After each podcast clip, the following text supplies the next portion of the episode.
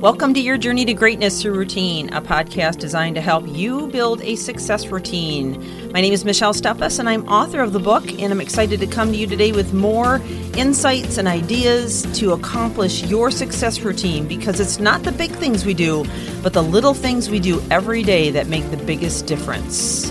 So let's get on with the podcast. Welcome back to the series on approval addiction which is really people pleasing habits and behaviors, is what we've been covering for the past seven days. If you've missed any of that, I would encourage you to go back from the very beginning and listen. Each one's only around seven minutes, so it doesn't take that long to catch up. But I think you'll find all of the points made so far in every podcast very valuable in assessing yourself, which really is the context behind all of my podcast series is taking the time to assess yourself and ask yourself the right questions so that you can uh, break free of things that may be inhibiting you from becoming your best self and from overcoming challenges and from releasing yourself of areas in your life that have held you captive or have held you back from moving forward.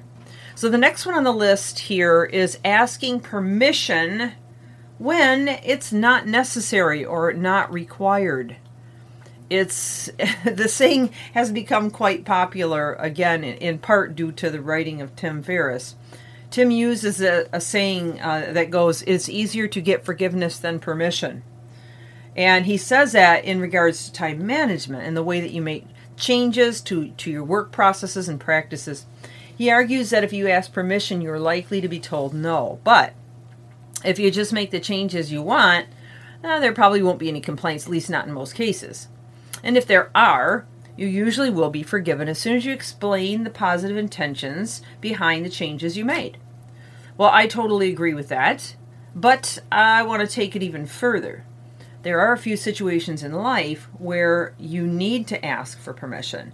Maybe there's an organizational structure which requires it, or you want to use some kind of assets or possessions that are owned by someone else, and or perhaps you share ownership with them. In these cases, you probably will have to ask permission, but unless you absolutely must, I would argue that you shouldn't ask. So, too many people are held back and inhibited because they're afraid. Okay, again, this goes back to the fear of people, people, people pleasing, all right? We're so afraid we're going to step on someone's toes, offend someone, uh, rub them the wrong way, hear the answer no. I mean, the list just goes on and on and on. And, and granted, you know, as I just mentioned, there are specific times where it's important that we do consider other people's feelings. And there's, of course, business ethics, personal ethics, um, proper etiquette. Uh, courtesy, all these things come into play. I'm not negating any of that by this conversation. Uh, but what I am encouraging you to do is to really stop and think about how many times you ask for permission on something when really um, asking permission is doing more to hold you back than it is to propel you forward. Or how many times do you do it and it, it, they that they would have said yes or not even had a problem with you doing something or moving forward with something or uh, deciding to take control of something and they wouldn't have had a problem until you brought it up and then now all of a sudden now they're they're you know they're second guessing you and now you're you're in a, a, a, some kind of a stress bath because you you now have to contend with that person that you just shouldn't have even brought it up. You should have just moved forward with it. i mean so many those kinds of situations happen too often to all of us really. And um, so when you ask permission where it's not required you are telling yourself that the other person is more important than you your approval seeking or people pleasing by requiring their validation is only holding you back. Okay? So the key point here is that asking for permission when it's not needed is an unhealthy habit. And here again, we're back to that word habit. These are things that we've just wired in to do on a consistent basis. And whether we picked it up from, you know, people that, that we've been exposed to in life, because their bad habits have rubbed off on us, or we were pin, pigeonholed into it in some way, shape, or form as a child, or uh, or maybe we, we just brought it on ourselves just through life circumstance and don't even really realize that we're doing it, but we're doing it, and we do it a lot, and we hurt ourselves. So, so uh, these habits end up damaging your own confidence and your self esteem the more you repeat them. It also tells others that they're more important than, than you know, than they really are, which can cause imbalance and inequality and really kind of bring a, a, rift in the relationship at times.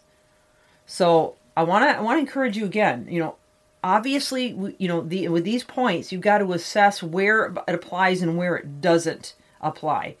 But my point is that too many of us are being held back by habits like this. And we have to face them head on. We have to be very honest with ourselves in assessing how often we might be guilty of these practices.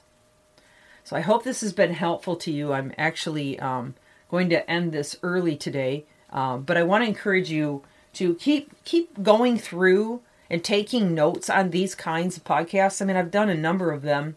In any area where you feel like you're struggling, and try to just apply one thing a week. Try to change one thing a week or focus on. Even just becoming self aware can make a huge impact in your overall outcome because you start to reprogram or rewire your mind to think from a different trajectory, which is really that is where the rubber meets the road and things begin to change for you. All right, I want to encourage you to keep reaching higher. This is Michelle Steffes, your journey to greatness through routine. Talk to you on the next podcast. Have an amazing day.